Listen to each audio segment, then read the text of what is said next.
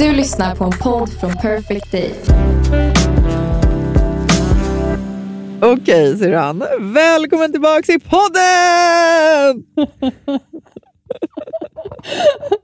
Ja, tackar man tackar. Du Alltså, är det känns som jag har varit borta. Ja, men alltså gud. Det känns som jag har varit borta hur länge som helst härifrån. Ja, och ändå så gjorde du ju liksom ändå ett inhopp där i, i mitten. Men, och jag tänkte säga så här, jag tänkte ju säga så här, jag har verkligen saknat dig, men jag tror att vi har verkligen saknat dig. Alla som lyssnar också. Jag har ju fått så många så här, när är Elin tillbaka i podden? Och det är jättekul med gäster, men, men när är Elin tillbaka i podden? Nej, men jag har också fått det. Det är jättekul. ja, Men nu är jag alltså tillbaka, så nu blir ni inte av med mig på ett tag. ja men det är så fint att du är tillbaka sedan. Och nu till den andra mest, eh, frågade, eh, mest ställda frågan. Hur mår du? Ja, den, det, är en, det, är en, det är en ofta ställd fråga till mig. Gud, vilken eh, svenska jag hade där. Nej, men jag, alltså jag kan säga att jag är hemma för första gången på över fem veckor. Oh. så sitter jag, nu sitter jag på golvet i mitt vardagsrum, men alltså, det, jag kan inte förklara den känslan. Och jag tror jag förstår. Alltså, jag, kan inte, ja, nej, men jag, jag kan inte förklara känslan när jag vaknade upp här hemma i morse, alltså i min egen säng. Ja, underbart. Alltså jag, jag har ju haft det underbart i Turkiet också med mamma när jag var iväg, men, men bara att så här, jag, alltså jag, jag har sällan känt att jag, jag längtade verkligen hem. Ja. Alltså jag kände i magen och på planet hem igår, alltså jag var verkligen så här, låt mig bara få komma hem nu. Ja. Men vad skönt ändå att du har fått känna en sån stark längtan på något sätt. Ja men verkligen, jag tror att det var, alltså jag, jag gillar ju mina rutiner som du vet. Så för mig Ja, att också vara, nej men för mig att inte få laga min egen mat och sova i min egen säng och bara ha mina vanliga rutiner i över fem veckor, det är lång tid för mig alltså. Eh, Ja, gud. Och de veckorna du var i Tyskland var det också väldigt så här, strukturerat schema. Ju. Alltså, du hade ju väldigt liten frihet egentligen. Ja, nej men allt var ju, alltså jag hade ju noll paus nästan. Och sen så var det, när jag var klar i Tyskland, det var ju, men det var ju två veckor sedan nu, då Ja. åkte jag ju direkt till Turkiet eftersom mamma var där. Ja. Och jag var så trött på den resan, alltså från Tyskland till Turkiet, så att jag, jag tror aldrig jag sovit så mycket under en resa. Alltså jag Nej. sov i transfern till flygplatsen, alltså från kliniken. Jag Ja. sov på flygplatsen, alltså jag låg i gaten, du vet när man kan ligga Ja. över. Jag sov i gaten och, och var verkligen så här, tog mig in på planet. Jag var helt utslagen hela resan. Oh. Tog mig till transfern och sov hela transfern. Och sen kom jag hem och mamma, eller kom jag till Turkiet och Ja. mamma var ju så här, oj men gud vill du äta något? Jag var nej låt mig få sova. Och sen så sov jag ju så här, till typ till tio dagar efter. Ja, vad skönt. Du behövde ju verkligen det. Sen var jag lite back. Oh my god. Nej, men jag tror att det var, det var så himla mycket som släppte den. Alltså, det, alltså bara anspänningarna, tre veckor och alla behandlingar. Alltså det var, jag var bara så här, jag var så trött och jag var så helt slut första veckorna, eller första veckorna, första dagarna i Turkiet också. Ja, jag, kan, jag, jag förstår inte det, men jag kan föreställa mig det. Men för att återkoppla då till ett väldigt långt svar. Nej, men jag Ja. mår faktiskt bra. Alltså, om man... Jag har ont i ryggen, absolut, det har jag. Men just nu så är jag bara så lycklig över att vara hemma igen. Och, ja, alltså jag, jag, tog en liten promenad innan nu, innan vi poddar och bara så här, alltså andas frisk luft igen. Ja. Alltså det, det låter så, så konstigt, men så andas den här kalla novemberluften. Alltså jag är så här, Men, alltså men kan tack du... livet. Ja, och, och det är så, det är så fin och enkel insikt på något sätt. Och kan inte du hålla med om det? när man För det känner jag ofta varenda gång man har varit ute och rest och så landar man på Arlanda. Nästan oavsett vilken tid på året är i Sverige så är det någonting annat med luften. Alltså jag tänker på det varenda Det är gång. verkligen det. Det är som att det här friska det liksom bara så slår emot en och man blir liksom översköljd Ja. av, men av det som är, för mig i alla fall, ett sånt stort, stort ID och signum med Sverige och som jag verkligen älskar. Nej men det är verkligen så. Så kände jag också igår till Arlanda, och, eh, när vi kom till Arlanda och mamma och pappa var ju såhär, men vill du inte ha en jacka? Och så här, jag bara, nej. Nej, jag vill bara känna den här kalla luften. Ja. Alltså, jag, jag gick i t-shirt och kände så här, Åh, nej nu är jag hemma. ja. Så att det var, ja. Och jag har, inte gjort, jag har verkligen inte gjort någonting idag. Alltså, jag, har ju- jag har städat och tvättat och varit på banken och gjort sådana här lite... Fast det är ju massa saker, det där kan, får man inte jo, jo, säga. men lite fix. Det är att men, förringa allt det hemarbete som så många, framförallt kvinnor, lägger väldigt mycket tid på varje dag. Nej, men inte Förutom att i vårt inte hem då, hos med- oss är det lastsmör och allt sånt. Men, ja. Jo, jo men jag har, jag har småfixat hemma, men jag har bara så njutit av att vara hemma idag. Det var det jag skulle komma till. Ja. Nej, men det tycker jag låter eh, väldigt, väldigt bra syrran. Jag och många andra är väldigt imponerade och inspirerade som vanligt. Eh, det, är, vi- det, är liksom, det är vi alltid syrran. Men över, över också det jobb du har gjort de här tre veckorna. Ja, det var då ingen lek alltså. Nej, Nej men alltså på alla plan. Det är inte så att det bara var för dig var att gå och få liksom, fysiska behandlingar utan du har ju också fått gräva djupt inom dig. Och, eh, jag vet ju att det har, varit, liksom, det har varit mycket tårar, det har varit mycket känslor. Eh, och det har liksom tvingat fram massa jobbiga saker men också en massa härliga saker. Så att jag, eh, med, med det sagt så, så här, jag är verkligen jätteimponerad över att du har gjort det här och att du gjorde det för dig själv. För det, det krävs ju en hel del. Eh, så att, ja, Ja, tack syrran. hatten av. Nej, men jag är faktiskt alltså så här, jag är faktiskt stolt över mig själv också, att jag så här, mentalt tog mig igenom det på det sättet som jag gjorde. Det också så här, jag försöker påminna mig själv om det också, att jag så här, Mm. nej, men jag gjorde det jag kunde och jag såg möjligheter som jag hade Mm. liksom hoppats på innan och jag verkligen så här, jag körde all in. Jag hade inte gjort, kunnat göra någonting annorlunda. Jag, jag verkligen så här, jag Nej. maxade allt Ja. och det är jag jättestolt över Och det och sen har det ju varit vara. mycket, nej men sen har det varit mycket såklart tankar i Turkiet också för, för så här, vad gör jag nu? Alltså när jag kommer hem, för det har ju också varit lite, jag, jag är överlycklig av att vara hemma, men det är också så här, ja, vad gör jag nu då? Mm. Det är lite det som har varit, alltså lite så här jobbig känsla också i att komma hem, att så här, okej, men nu måste jag ta tag i något nästa steg. Nu, är jag inte, nu ligger jag inte på stranden i Turkiet längre, utan nu måste jag faktiskt så här, ha en plan. Men, men eh, om, eh, om nu planen är att till exempel testa mer alternativa saker, givet att de på KS inte hade någonting mer just nu, eh, sa inte läkaren då till dig att du egentligen skulle vila några månader från Tyskland då och sen eventuellt testa det igen? Eller alltså, var, inte, var inte tanken att du så här, behövde låta kroppen återhämta sig lite ett tag nu?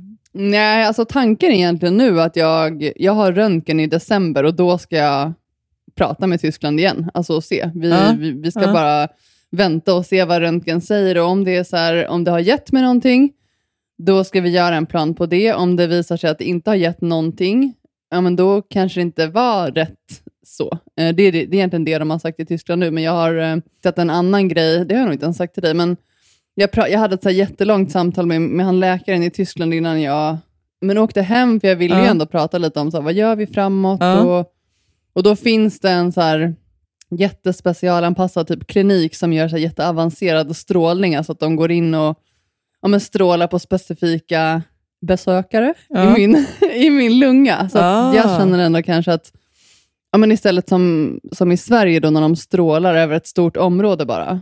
Fast det gör de väl inte? här är- de kan väl göra över lite mindre områden också, men de kanske inte kan göra riktigt så här... Alltså, jag, Fast det här är på detaljnivå, alltså här går Ja. de in på en, en metastas då och sen så strålar de bara den och ingenting runt omkring. Så att jag känner att jag, för mig kanske det är ett pot- potentiellt nästa steg då. ja, det låter ju Och jättespännande. det som, nej men det som han sa också, han läkaren i, i Tyskland, är att du kanske inte kan förvänta dig att du någonsin ska bli 100% frisk. Alltså det, det var ju så här jätterak och tydlig med att så här, men det kanske inte heller måste vara målet. Nej. Och det har jag börjat komma mer och mer till, till insikt med att nej, alltså jag måste inte ha, alltså jag måste inte komma in och se tomma röntgenplåtar. Nej.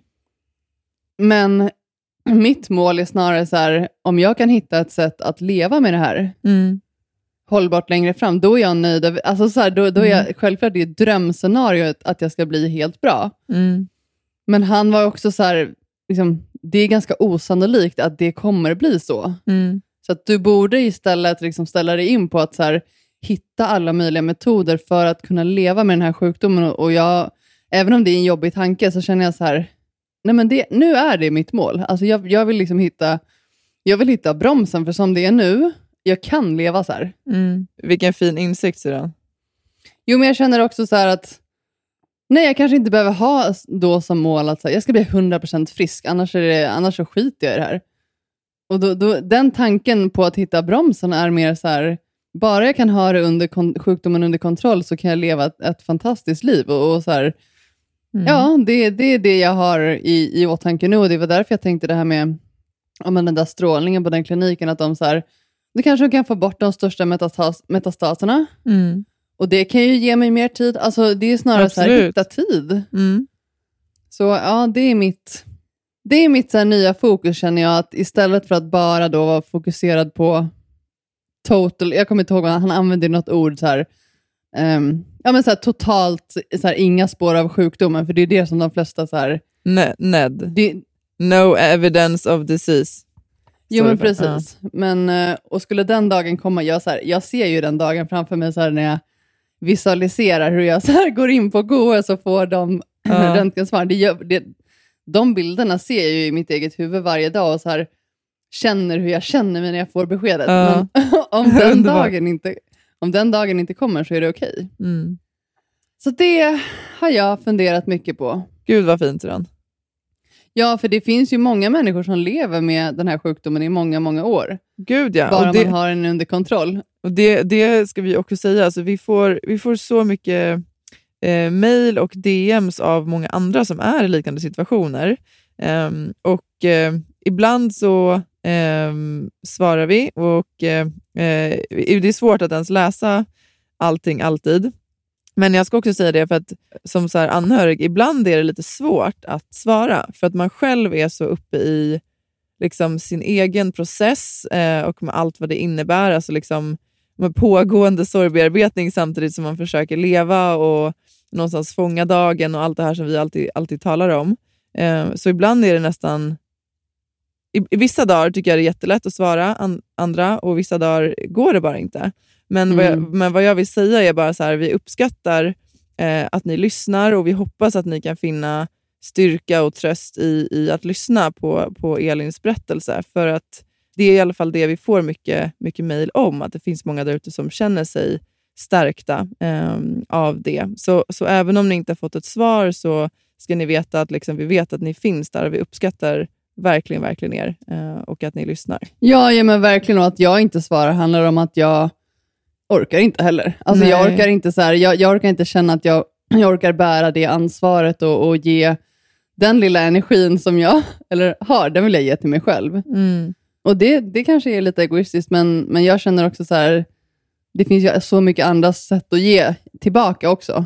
Mm. Jo, jo, men vi försöker dela med oss av så mycket vi kan. Om det, vi var uppriktiga med dina behandlingar och vad du testar Ja. saker. Och Det finns ju jättemycket där att, att hämta själv om man, är, eh, om man är nyfiken och så. Men eh, ja, Ja, men verkligen. Men så det är lite status så. Och ja, jag faktiskt jag möter med KS igen om en vecka också. Mm. Men Elin, Ja. det låter ju som att du ändå har lite en plan då. Det finns ju flera saker som har. Sen har du ju den där grejen som jag tipsade dig om eh, för länge sedan. En forskare som kontaktade oss. Ja, men jag, det som är, det som jag är ändå, jag är inte sugen på att gå in i en ny medicinsk studie, utan nu tänker jag att jag ska testa lite mer alternativt. Då. Mm. Så att, eh, vi får se. Eh, Mötet på KS kommer handla mer om om jag potentiellt ska få strålning då för min rygg. Mm. Så. Men ja, det finns en plan, men, men det är också så här, jag kommer behöva ta väldigt mycket egna beslut. Så kan vi, så kan vi konstatera. Den här veckan är vi återigen sponsrade av Kroatiska turistbyrån. Ja, och det för ju direkt tankarna till semester. Yes. Och eh, när vi har semester tillsammans så har vi ju varit väldigt duktiga på, tycker jag, så här, att ta oss ut och göra typ hikes eller springa, springa i bergen. Mm, Eller vi, vi mm. faktiskt, men, men nu var det så länge sedan vi gjorde det. ja, det var det. Det var nog Det var några år sedan. pre-kids. Det var pre-kids. Ja. Jag saknar det jättemycket. Jag saknar också det jättemycket. Vet du, jag har faktiskt en... eh, Jag har ju så här Pinterest eh, anslagstavla, liksom en mapp med eh, så ställen som jag skulle vilja besöka. Det finns faktiskt en sån jag har. Har inte du det? Eh, nej, Va? Men om du fixar den så följer jag med dig. Ja, Jag, jag, jag kan dela den här anslagstavlan, tror Ja. mig, du kommer följa med. Okej. Nej, men då finns det faktiskt en, just eftersom vi pratar om Kroatien nu också, det finns ett ställe då som jag har sparat under åren som heter Via, jag tror att den heter Via Adriatica. Ja, just Ja. det. Det är en vandringsled. Alltså, så ni kommer alltså vandra mellan Istrien och Dubrovnik. Nej, men så den- otroligt vackra landskap. Ja, den, ser, den ser faktiskt helt otrolig ut. Och jag- det, det, det jag fastnat för är att så här, det verkar som att man, man vandrar liksom genom speciella landskap, men sen ser man också liksom kulturella sevärdheter. Och man går liksom genom byar, man går genom över berg. Så att, Ja. liksom, så att du får Du får allt. Alltså ett Ah. otroligt sätt att uppleva ett land på. Ja, vilket äventyr. Jag tror definitivt det här är eh, en, en nästa resa för oss. Ja, det låter som det. Och eh, ni som lyssnar kanske känner att ja, den där Adriatica-leden låter ju lockande. Ni borde också åka dit och eh, ta med någon ni tycker om och semestra i Europa och se Kroatien. Ja. Do it! Do it! Tusen tack Kroatiska turistbyrå. Tack.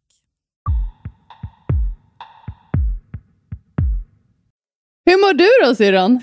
Jo, jag har ju varit hemma med Jack den här veckan som har varit eh, eh, förkyld. Han har varit mer förkyld den här hösten än han varit hittills hela sitt eh, korta liv. Men jag kommer ihåg att när Lycke också var ja, men strax efter två, det var liksom den hösten hon också hade som mest eh, förkylningar. Så att, eh, det var bara att eh, hålla ut. Men, eh, Det ja, känns nej, som att så- de kanske inte de är, de är inte så medvetna om att eh, man kan bli smittad om man så här, slickar på händerna och sådana grejer. Nej, men jag tror inte det är det. Alltså, alla är ju sjuka hela tiden på förskolan. Ja, så att det är liksom Nej, men jag här, tänkte så här, man är ju inte direkt så medveten när man är i den åldern. Det kanske är lättare att bli smittad, eller jag vet inte. Jo, så är det väl. Men tänk dig själv, så här, det samlas eh, liksom, 24 halvsnoriga barn i liksom, ett och samma utrymme. Alltså, Jo, det är klart. ja, och de kramas ju och är uppe i varandras ansikten. Och, absolut. Det är inte så här, om du vet, om du hade, varit, det hade runnit snor, då hade inte du, när du hade hälsat på mig, kommit och liksom svabbat runt i hela mitt ansikte. De är ju mer... Nej, jag hade ju inte Ja, det. nej, exakt. nej, men, eh, men det är också ganska mysigt. Alltså för att det som eh, händer när de är sådär lite små eh, han har ju haft eh, feber och varit liksom snorig, eh, men det är att han vill vara så nära hela tiden. Så han, mysigt. ja, eh, och det är både och. Det är väldigt mysigt för man känner sig väldigt behövd och älskad. Men det är också noll kroppslig frihet. Så han har ju alltså suttit på mig och sovit på mig eh, hela veckan. Så att det, eh, jag känner väl just nu kanske någon typ av så här liten... Eh, eh, att det vore skönt med liksom, ja, men lite kroppslig frihet. Men då kan jag också, också säga det sedan, att nu håller jag på att sluta amma igen.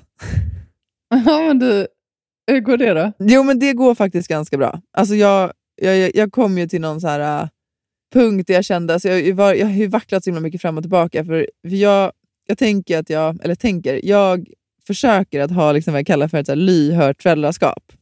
Eh, och, och, och vad jag menar med det, det är att så här, ja, men jag, vill, jag vill vara en lyhörd förälder. Eh, för jag tror så himla mycket på att barnen är så mycket mer kompetenta än vad vi ger dem cred för. Alltså de är liksom förmögna att tala om för oss vad de behöver och hur de mår eh, på ett sätt om vi bara lyssnar. Och Jag tror att vi idag är ganska så snabba på att inte lyssna för att vi har så här, det finns så mycket metoder för hur man ska göra och vad man borde. Jo, men då blir det ju väl också att de kanske bestämmer mer än vad de...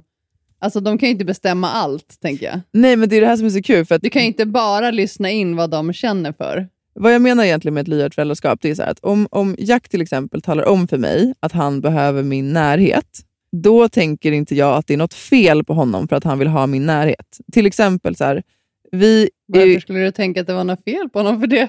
Jo, för, för att det är så vi är, är lärda. Vi, om du tänker dig själv, det, många ser det som så Vadå, här, vadå? barn söker ju närhet. Precis. Men de flesta har ju, eh, det finns ju då metoder, till exempel så här femminutersmetoden och det finns väldigt många eh, är ju av uppfattningen, så var även jag innan jag fick barn, att barnen ska sova i sin egen säng och i sitt eget rum. Det är ju liksom så här, så ska det ju vara. Man ska ha sitt eget space. Men om man då tittar på till exempel vi vuxna, om vi är liksom kära i någon eller är i en relation, då vill ju vi väldigt ofta sova i samma rum och kanske till och med framförallt i samma säng som den vi älskar. Eller Ja, hur? Vill vill man ha inte den det så är det nog lite vajsing. Precis, det är det jag menar. Och om barnen då vill ha den närheten från sina föräldrar, när de kanske då har varit borta hela dagen på förskolan och föräldrarna har varit och jobbat, och om barnen då vill ha den närheten, är det då egentligen så här fel på barnen för att de gnäller då, inom citattecken, eh, för att de hellre vill sova där eller de sover oroligt på natten?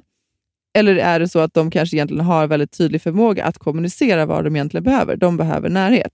Och Det jag menar då är att tidigare så var jag också mycket så här, men barn ska sova i eget rum. Det har ju vi totalt släppt. Vi är så här, okej, men om våra barn vill ha vår närhet, då kommer vi ge den till dem, för att de visar det så tydligt.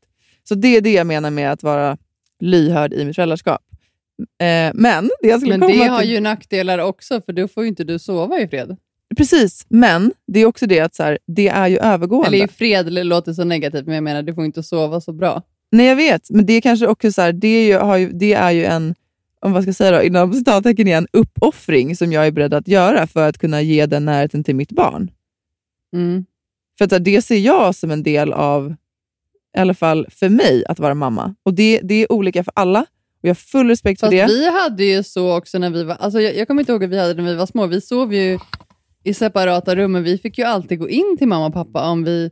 Alltså om man vaknade och drömde någonting. Då, jag, jag kommer ihåg, alltså till och med, kanske inte tonåren, men alltså jag var nog ganska gammal ändå när jag gick in och la mig hos mamma och pappa. Ja, och det, är ju så, det tycker jag är fantastiskt. Och Det är ju precis så vi har också. Alltså jag tänker så här, även om jag somnar- vaknade och hade... Ja. Barnen somnar ju, de sover i samma säng. De somnar ju i sitt rum, vi läser saga, men så kommer de ju alltid över på natten. Och det får de Ja. göra. Det kommer de alltid få göra, för det kommer komma en dag när de inte längre vill sova in hos oss, eller när de inte vill gå in till oss. Ja, alltså det vet man ju inte. Men eh, Det är som klart, sagt, jag gick in till mamma och pappa som tonåring, så då, då har ni några år. Nej, jag skojar, jag var nog inte tonåring. Det tror jag inte. Men jag kommer ihåg att jag vaknade Alltså jag vaknade ofta på natten och om jag hade drömt något läskigt eller om jag hade ont i magen eller whatever. Då gick jag alltid in och la mig hos mamma och pappa och då blev det alltid bättre. ja, och tänk dig om det då var så att sen när du kommer in, att någon skulle bara, nej du får gå tillbaka och lägga dig i din egen säng. Ja, det är ju så himla fantastiskt att mamma och pappa var ju aldrig så här, nej men gå och lägg dig igen, det var bara en dröm. Utan Nej, de har ju alltid varit så himla så här, nej men gud, vad, det, var, det var bara en dröm, det är ingen fara, du får sova här. Alltså de har ju alltid varit väldigt, väldigt tillåtande. Mm. Nej, men jag tycker det, det, och jag, så här, jag, jag, det är återigen, vi har pratat om det här förut och det handlar om så mycket i livet. Jag tycker det är så viktigt att man lyssnar till sig själv. Vad funkar för mig? Vad känns rätt för mig?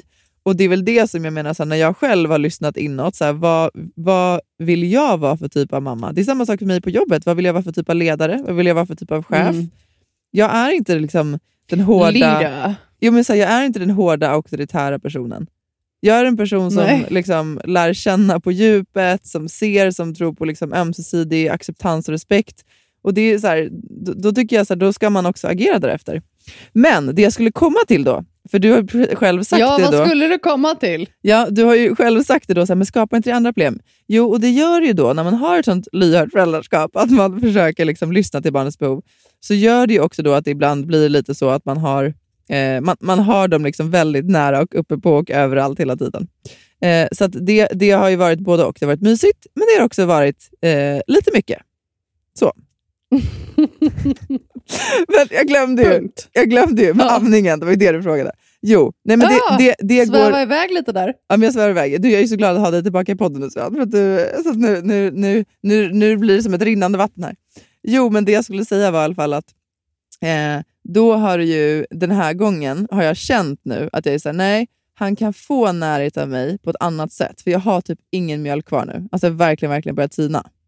Och då har jag känt att jag kan fortfarande ge honom närhet utan att han behöver Mm. hålla på och snutta på mina tuttar. För att nu känner jag att så här, nej, enough is enough. Nu behöver jag, liksom, nu behöver jag ha dem i fred. Jag Nu ändå, behöver dina bröst. ja, men lite så, jag har ändå ammat i mer än fem år totalt så att, eh, i, i mitt liv. då. Så, att, eh, ja, nej, men så nu har jag känt att så här, nej, men nu slutar vi. Och då har jag egentligen bara pratat med honom nu. Att så här, nu, nu finns det ingen mjölk kvar. Och Han har ju till och med fått testa och märkt att det inte kommer någonting. Så han har ju liksom börjat acceptera det. Eller han har ju behövt acceptera det då. Jo men exakt, men vad, alltså, mjölken är slut. Men då Ja, har han precis. börjat med en annan sak. Och Det är då att han sticker in handen innanför tröjan och sen sitter han med handen och håller på tutten. För då känner han sig trygg. Ja, älskling. Och jag ringde ju till er idag också. Jag ringde. Nej, ni ringde när jag satt i Eller inte. Jo, jo, det var ju alldeles nyss innan. Jag har visst gjort saker idag. Jag har ju bastat till och med. Ja, gud ja. Jag var hos mamma och pappa och bastade. Ja, men då, då ringde ju ni videosamtal när jag satt i bastun och då sa han ju direkt Tutte! Ja, Så att det, han har koll. det där kommer att ha satt sina spår hos honom. Alltså, jag, jag vet inte ens om det här är...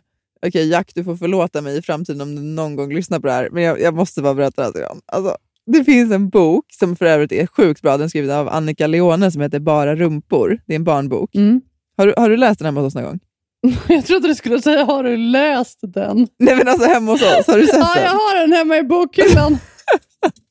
Nej, jag har Alltså, inte läst Det den. är en barnbok från när de Eller är... jo, jag kanske har läst den med Lycke förresten. Jo, jag tror att du kanske har gjort det. Alltså, det är en Ja, barnbok jag från när de det. är, i, de är i simhallen. Och så är Ja, de den- så här, den är jättebra. den ja. är jättebra. Den är ju från så här omklädningsrum om hur alla kroppar ser så olika ut, har olika har hår på ja, olika precis. ställen. och Ja, men den är Ja. jättehärlig. Den är jättehärlig. Men då finns det i alla fall en kvinna där inne som så här, hon, eh, det är liksom en, en, en hel sida på bara henne när hon står och duschar och så hon har så här väldigt härliga volumösa bröst. Eh, Ja. och, då, så, och vi har ju läst den här boken flera gånger. ehm, och eh, eh, så hade vi Lykke då, alltså det är så taskigt, då har hon sagt så här, Jack du kan amma från henne i boken. och så kommer jag in någon dag så här, i Lyckes rum, då, då ser jag så att han, står och, att han har plockat ner en bok och står och läser. Han har liksom lagt upp den på sängen. Det var gud vad gulligt, så här, gick jag och höll på med någonting. Och sen så gick jag förbi honom lite senare. Då står han och försöker amma från Nej, flickan men i boken. Jag bara, alltså fy fan. Älskling! Ja. Alltså man får ändå ge honom att han är inte, han är inte helt dum alltså. Man får inte lyssna för mycket på sina stora syskon. Nej, det, är, det, det är en sak som är säker. Alltså fy, så, så taskigt. Ja. Ja, nej, men det var en lång utläggning, men, eh, men i, i övrigt... Eh, eh, alltså jag mår ju lite upp och ner. Jag tänkte att vi, ska, vi kan ju prata om det i nästa avsnitt egentligen. Lite mer eh, djupgående. Eller hur? Ja, för du har ju inte varit helt öppen med det. Nej, av olika anledningar. Så vi kan prata om det i Ja. nästa avsnitt tycker jag. Alltså hur du mår på riktigt. Exakt. Jag vet inte om jag berättade det senast, i, senast jag var med i podden, om, om maten jag fick i Tyskland, för det var ju sån fantastisk mat. Jo, men du sa lite om det, men inte så, så här superingående. Nej, men det var ju bara, det var ju bara ekologiskt, det var, det var ingen gluten, ingen mejeri, inget socker. Eh, och det var rött kött, eh, men det var också bara från så här, vad heter det, ko, kos, alltså kvinnokon. det var inte Vad kalv. heter ko?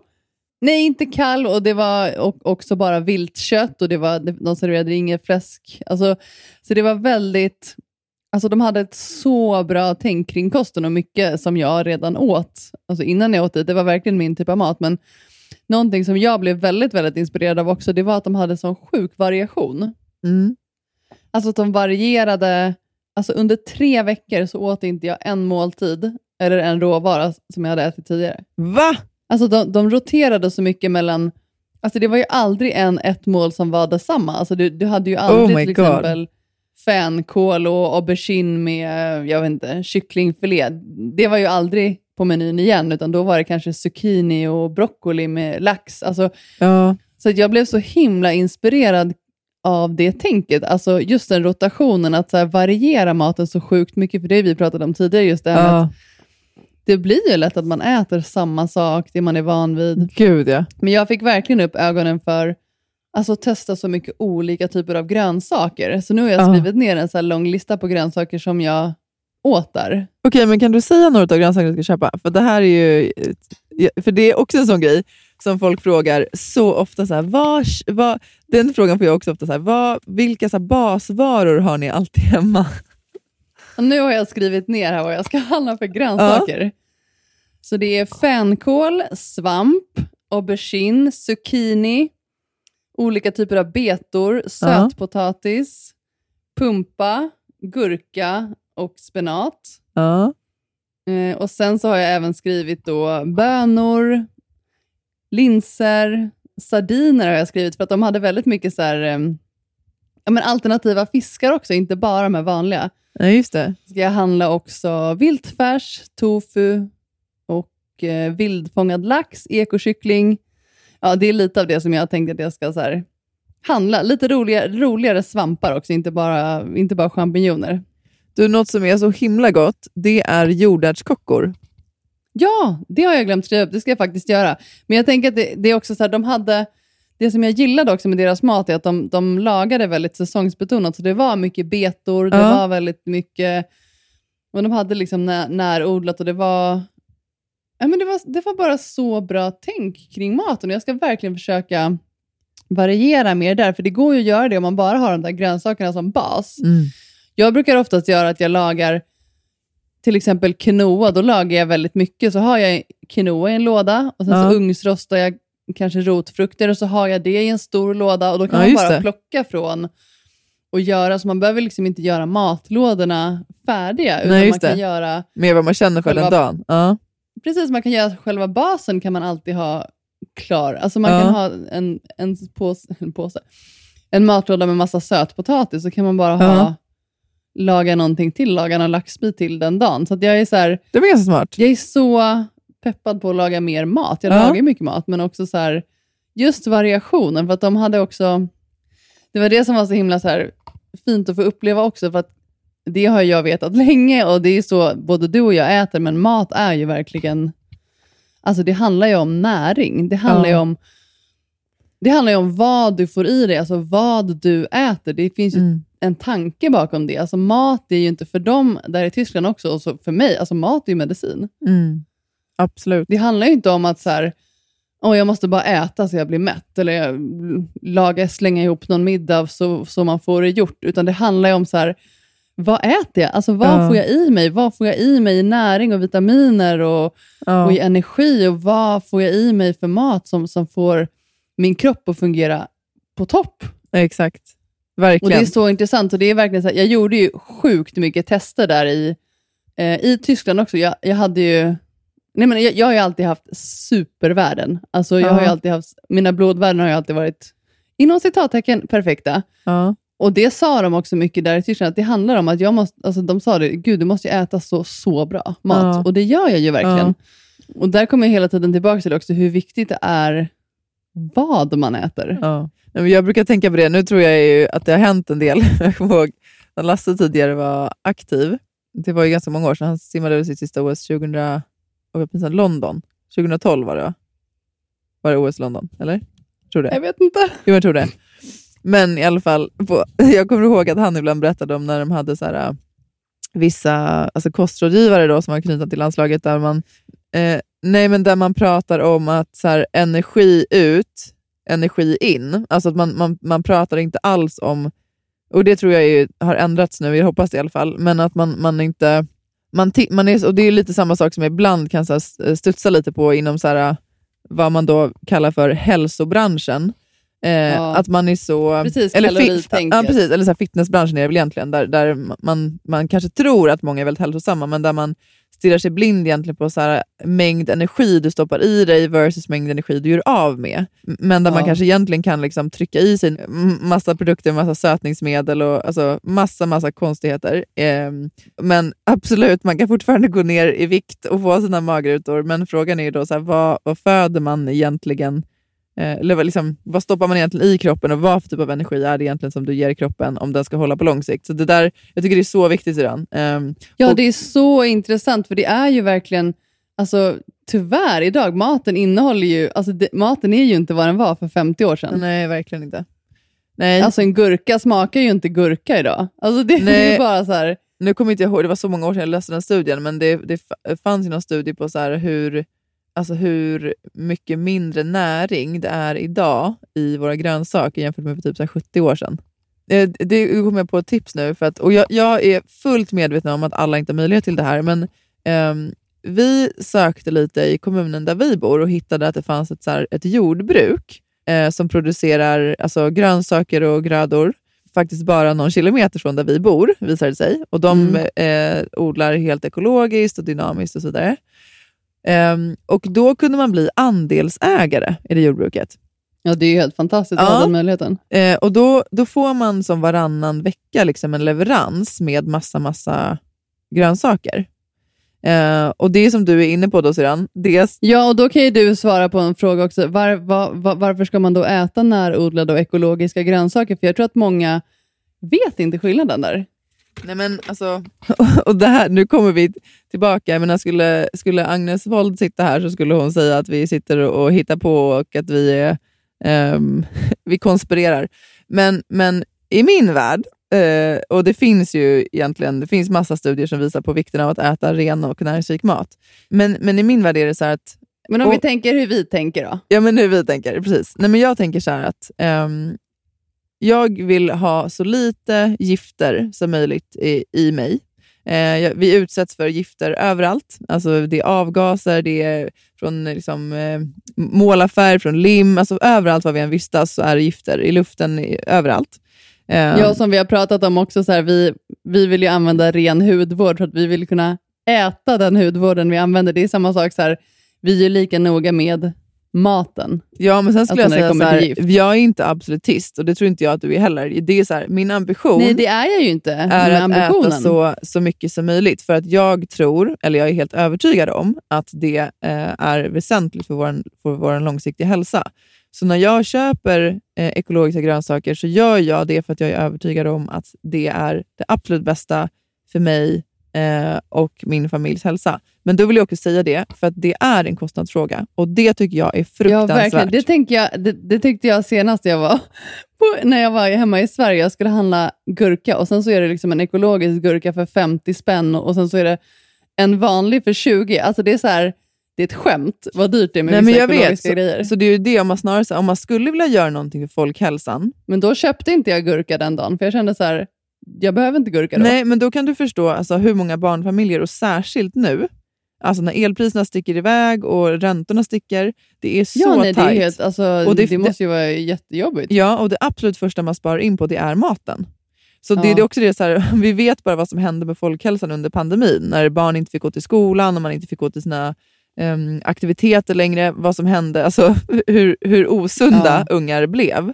Och, och om man vill göra någonting för folkhälsan, ja, men då kanske det är dags att subventionera den typen av varor för att göra det tillgängligt för alla. Och kanske Ja. framför allt för barnfamiljer, för det är där vi särskilt behöver äta extra bra. Ja, men verkligen. Jag förstår till 100% att man då väljer icke-ekologiska grönsaker. Då, om det skiljer 50 kronor på... Liksom, alltså det, det, det, är så här, det är stor skillnad. Men det som jag ändå har upptäckt då, när jag har gjort min lilla inköpslista här, alltså vissa grejer är ju ganska... Alltså typ rotfrukt, det är ändå ganska billigt efter säso- säsong till exempel. Eh, alltså bönor och linser, det är Men ganska det- billiga råvaror. Exakt, och det är det som är tricket, att handla efter säsong. För då blir det inte Ja, lika precis. stor skillnad. Men sen tycker jag också det är viktigt att säga att ja, vi äter ju så här för att vi också någonstans så vill jobba med optimal hälsa. Och Jag tycker fortfarande att det är väldigt viktigt att understryka att även fast man inte äter ekologiskt så betyder inte det att det liksom är katastrof och att man ger sina barn liksom dåliga förutsättningar. Det handlar inte om det. Nej, Eh, verkligen inte. Och jag menar som i vår familj, jag menar, Herregud, vi är inte bara uppväxta på ekologisk mat. Nej, men jag menar bara att alltså, jag tycker det är ändå viktigt att säga det, så att man inte känner så här, "Ja, fan jag är en pissig förälder för jag har inte möjlighet att köpa det till mina barn. Och så funkar det Nej, inte. och det kan vi ju säga också, det har vi ju sagt, du och jag äter inte 100% ekologiskt. Absolut. För att, så är det ju bara. Jag, menar, jag äter ju ute ibland, jag äter inne i stan och så här. jag, och jag det- har inte jag heller inte 100% nitisk. ekologisk hudvård. Alltså det så här, jag använder andra produkter Nej. också. Ja. Men det är också så här, våran strävan är ju att leva så rent som möjligt och även med kosten. Och, och det som jag, ja men så här, skillnaden nu när jag var i Tyskland är ändå just med variationen, att jag ska försöka variera min kost mer just för att Alltså jag har ju aldrig mått så bra i kroppen ändå. Även om alla tuffa behandlingar och hit och dit så har jag aldrig varit så Alltså jag har aldrig mått så bra i kroppen som när jag hade ätit på det sättet. Mm. Alltså den variationen. Ja, jag det är väl liksom- härligt.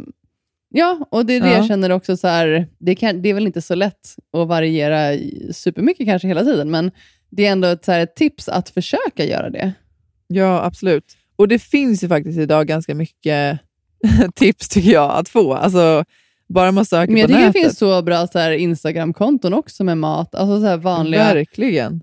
vanliga tips på, nu kommer jag inte på något konto rent spontant, men jag, menar, jag följer ganska många som, som ger tips på vardagsmat och det, det är det som är så fantastiskt med internet nu också, det är ju bara att söka. Jo, men jag följer till recept exempel... med kikärtor eller gryta med kikärtor eller recept med lax. Alltså du, Ja, du har ju en men- uppsjö Ja, ja, ja, verkligen. Men för, jag får ju ofta frågor om eh, recept kring, för om man vill äta mer grönsaker och kanske lägga till vissa mål i veckan som är växtbaserade. För det får jag också en fråga. Här, men om vi vill äta lite mer växtbaserat, kanske ta bort kött en dag i veckan. Så här, vad börjar man då? Ja. Eh, och Då skulle jag rekommendera att följa kontot Vego. Det är Mattias Kristianssons tidning. Han är, han är chefredaktör och han har varit... Jag vet Det inte, ska jag följa då. Ja, får, Mattias får eh, skälla mig om jag säger fel här nu, men jag tror att man kan, kan liksom, han har varit så matskribent och matjournalist och jobbat med mat jätte- jättemånga år. Och han lägger upp mycket recept, men också så finns den här tidningen Vego som har alltså, lättlagade och enkla eh, vardagsrecept. Så den är verkligen ett, en rekommendation. Och Sen finns det ett annat konto som heter eh, Javligt gott. De lägger också upp jättemycket goda Det recept. känner jag igen. Ja. Eh, så det kan jag tipsa om. Så ins- alltså, hitta, försök hitta bra inspiration till bra mat. Ja. Och försök ändå så här, det som jag, alltså jag får ju också så mycket frågor om kost. Hur äter du och hur kan du se ut så där eh, i kroppen? och så här. Det handlar ju om kosten och jag äter kost som jag mår så fantastiskt bra av. Mm. Och Det är det som är grejen också. Nu, jag, jag hade någon så frågestund på Instagram förra veckan när jag skrev också att när jag äter inte socker, mejeri och gluten, och då var det jättemånga som här, men varför gör du inte det? Mm. Jag mår inte dåligt av det. Nej, och det är jättemånga som äter det och mår superbra av det. Alltså det Ja. handlar ju så här, återigen om, det, det, det kommer ju ner till individnivå också. Man måste Absolut. hitta, som vi har pratat om tidigare, man måste hitta det man själv mår bra av. Men för att knyta ihop säcken lite där, alltså jag, jag tror att man kommer långt på att äta så rent som möjligt och så rena råvaror som möjligt med så mycket näring som möjligt. Ja. Då tror jag att man kommer väldigt, väldigt långt. Också så här, vara lite inkännande där. Vad mår jag bra av? Mm. En annan viktig aspekt det är ju att faktiskt också äta ordentligt. Eh, att, Ja. liksom, att se till Äta att... mycket mat, ja. Ja, men precis. Att så här, äta vid de målen där du ska äta. Om man inte, så här, om man inte har liksom periodiskt fasta, eller så här, men då är det en annan sak. Men, men om man är så, en för en vanlig Men då människa, ska man ju ändå äta mycket när man väl när man äter. väl äter, nej, precis. Nej, men att, så här, att äta ordentlig frukost, att äta ordentlig lunch, att äta ordentlig middag och kanske till och med äta något mellanmål ibland. För att en Ja. annan så här, mys det är att så här, ja, men jag kan inte äta så mycket, jag går bara upp i vikt. Men problemet många har det är att man inte har en fungerande ämnesomsättning. För att Ja. kroppen, man har liksom sabbat med den så mycket för att man inte äter vid fasta tider eller man kanske äter alldeles för lite så kroppen liksom går in i någon så här självsvält. Så när du väl äter då passar kroppen på och bara suger åt sig allting. Så det Ja. handlar också om att skapa liksom, ett hållbart ätande eh, som är liksom, vad kroppen behöver. Kroppen behöver fasta tider. Eh, och helst Ja, av allt... verkligen, och kroppen, alltså också så här, äter man för lite så blir man ju ofta småsugen på, eller man blir ju sötsugen. Ja. Äter man och dricker för lite, då, då är det ofta så att kroppen blir så här, ah, ge mig Ja. socker. Men jag kan säga att mattanterna i Tyskland, de älskade mig. Vad roligt. Syrran.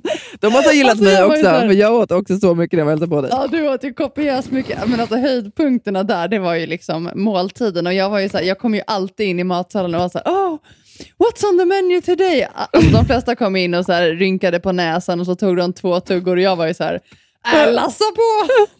Jag dricker ju ofta flera gånger också. Underbart. Ja, ja, flera gånger. de var ju och helt du här, tog med dig helt, mat till rummet. Ja, jag vet. Men, nej, de var ju helt så här, you're eating a lot. Bara, I'm a big woman. Yeah.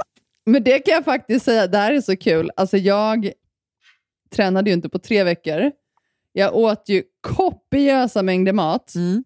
Jag hade alltså lagt på mig muskler och gått ner i fettprocent när jag var i Tyskland. Men då undrar jag dig, eh, eller då undrar jag dig, då frågar jag dig Då i egenskap, av, i egenskap av personlig tränare, är det fysiskt möjligt? För du rörde ju ändå på dig, så någonting måste man ju göra för att kunna bygga muskler. För man kan ju inte bygga muskler men jag har av ju- luft. Så här. Nej, nej, men bygga muskler. Jag tror att jag, jag har tränat hårt väldigt under en lång period, så det här blev liksom som min så här, viloperiod när kroppen fick en chans att bygga upp sig igen, återhämta sig och på det sättet, alltså jag har ju byggt upp grunden via styrketräning. Mm. Så att det här blev ju mer att deload, alltså vad ska man säga, återhämtningsfas. När man Och då toppar inför tävling. Ja men precis, nu, fast nu toppade jag inför behandlingar. Nej, men jag bara, det är en liten påminnelse till många som kanske är så stressade över, det är också under återhämtningen som det händer grejer. Alltså Absolut. vilar man tillräckligt mycket, äter man bra med mat och mycket mat, det är då kroppen kommer fungera som allra bäst. Alltså det är då du kommer fungera på topp. Äter man, äter man för lite mat, tränar för hårt, är för slarvig med återhämtningen, då kommer man bara bli helt slutkörd till slut. Ja, så du kommer garanterat inte få liksom, de resultaten i gymmet som du kanske vill ha. Alltså, då tänker jag mer på så här, du kommer definitivt inte bli starkare om du inte vilar. Nej. Nej, men så är det ju. Så det var ett litet sidospår. Men, Det var ett litet sidospår. eh, det var många sidospår idag. Vi, det var så länge sedan jag poddade så jag kommer inte ihåg hur man gjorde. Det blev bara så här... eh, det blir en eh, jävla kaos idag. Det blev ett sammelsurium av allt möjligt. Men, eh, Vi har inte sagt vad du gör. Du sitter alltså i bilen eh, utanför ridskolan och väntar på din dotter. Ja, för idag fick inte föräldrarna vara med. Då tänkte jag, nu passar jag på här och poddar med syrran. Så att- Oj, är du en sån här jobbig mamma som ändå vill vara med på ett sätt så du sitter i bilen med kikare? Skojar? Du, jag är alltid med när man kan vara med. Jag tycker det är jätteviktigt. Det är ju ett sätt att visa engagemang på. Men just nu så eh, sitter jag i... Det är iskallt i bilen, så att jag har alltså vinterkläder på mig och mössa och vantar. Eh, så att jag ska Dedication. kunna podda med dig. Det är dedication till dig och till våra kära, kära lyssnare. Men Vet Lycka att du är där eller? Ja, det vet hon. Hon var helt okej med Jaha. att jag satt här. Men du, eh, nu är faktiskt ridskolan slut, på tal om det. Jag ser att Va? de kommer hem, hästarna. Så att jag skulle Jaha. behöva runda av. Har Är du det föräldrarnas uppgift att gå in och mocka nu eller? Nej, tack och Eller lov. säger man mocka? Ja, men det tror jag man Nej. säger. Sa inte du att vi skulle gå på ridskola du och jag? Jo, men ja, jag läste ju här att det fanns eh, att man kunde köpa så här eh, över... Nybörjarkurs? Nej, nej, nej. nej, nej. Alltså, över nyår så kunde man liksom boka ridning tillsammans med alltså, ett barn. Så då tänkte jag så här, då kunde vi göra det tillsammans, kunde vi rida med Lycka. Är jag ditt barn då? Nej, nej, det är du inte. Men jag har ju inget barn, men vem ska jag... Du rider med mig och? Lycke. Hon är som ditt Jaha, barn. så du rider med dina två barn då? Så kan man Mig säga. och Lycke. Absolut. I och för sig, de kanske ska ut och lämna hästen. Nej, jag tror de ska lämna i hagen. Det var så gulligt förra veckan. Då fick hon ju gå ut med hästen hela, hela vägen själv i hagen. Jaha. Alltså becksvart. Oj. Eh, ja, eh, frö, ridfröken gick ju först och så fick hon eh, gå. Det är ändå typ så här 500 meter. Och frågade ju så här, vill du lämna svalor heter då? Vill du lämna svalor i hagen? Ja, ja, det ville hon ju. Så, här. Så fick hon ju gå med då. Det var ju så mörkt, så Åh. lerigt. Och då håller de ju bara som i en så här... äh, Nu kommer jag ju såklart inte ihåg vad det heter, det var ju dåligt av mig. Men det är ju som ett koppel. Men det är, eller som en, liksom, ett rep. Koppel! Obviously not a horse Horse mom! Det heter inte träns, det heter någonting annat. Alltså jag ber om ursäkt, jag ska Sele. lära mig det här. Nej, det Sele. heter inte, nej, det heter inte sele heller. Det heter Åh, något annat. heter det? Nej, Vad men då heter säger det jag alltid har? så här, hämta ett bla bla bla, säger de alltid så fort man kommer in till ridskolan. Ett sele. Ja, skitsamma. Det, det är i alla fall, och nu ser jag Lycka här utanför med sin häst. Alltså det är så gulligt. Hon är ju så liten och så leder hon den där helt själv. Nej men i alla fall, ehm, då så fick hon gå med det här kopplet, selet, repet eh, med hästen då ut i hagen. Och Det var ganska långt och jag gick ju så här en bit bakom då för att de skulle gå själv med fröknarna. Det var jag och de andra föräldrarna, så att jag är inte the odd one som går där själv. Curlingmorsan. Nej, verkligen inte. Nej, i fall. Och så, så fick hon då släppa ut hästen och så skulle hon gå tillbaka då och då skulle hon ju bära tränset. För det hade ju alltså, hästen haft på sig, du vet med bet- Ja. bettet och allt. Ja. Oj, det är ju ganska tungt. Jag vet. Nej, men så då går vi ju så här, vi är nästan helt framme och säger hon så här, mamma, det är lite tungt i armen. Jag sa, ja, gud, jag förstår det. Jag kan hjälpa dig om du vill. Så här, ja. Och så blir Ja. hon tyst och säger hon, nej, jag kan byta arm. Åh, så älskling. Och så bytte hon arm och studsade iväg framför mig och gick själv in och hängde tillbaka till stallet. Och, och det, det måste jag ändå ge. Så här, med, jag har varit så imponerad hittills av liksom ridläraren, av liksom hela setupen kring det här. Alltså det är så mycket ansvarstagande och de gör barnen väldigt självständiga. Det är faktiskt väldigt imponerande Det är över. så bra. Ja, det är jättebra. Och så morsan där som hänger i Undrar om vi kommer få göra sådana saker när vi går på ridskola. Det kommer du dra. Du kommer få hämta träns och det här repet, selet vad det heter, och eh, sätta på dig en hjälm och du kommer få rykta. jag borste. ser framför mig att jag kommer få den så minsta lilla ponnyn och jag är ju en ganska stor person. Nej, du kommer nog få en större för att den ska orka dig. Så jag, jag, måste, jag måste lägga på nu för nu har Lycka gått in i stallet. Jag älskar dig. Välkommen tillbaka. Du har varit efterlängtad. Ja, men tack så mycket. Det känns som att jag eh, svävade iväg ganska mycket idag, men eh, Det gör inget. så är det när man Du har varit är- borta från podden ett tag. Du är hållen precis som du är.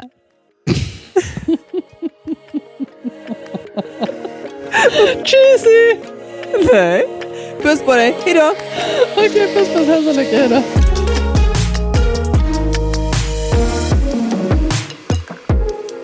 Den här podcasten är producerad av Perfect Day Media.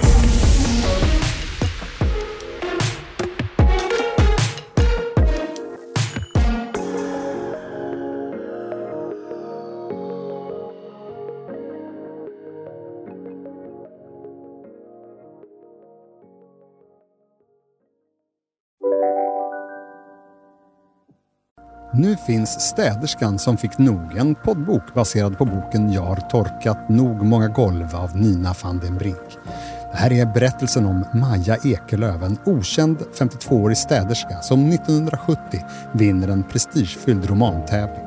Över en natt blir hon rikskändis. I ett dramatiskt 70-tal hamnar hon mitt i den politiska och kulturella hetluften. Lyssna på Städerskan som fick nog på Storytel.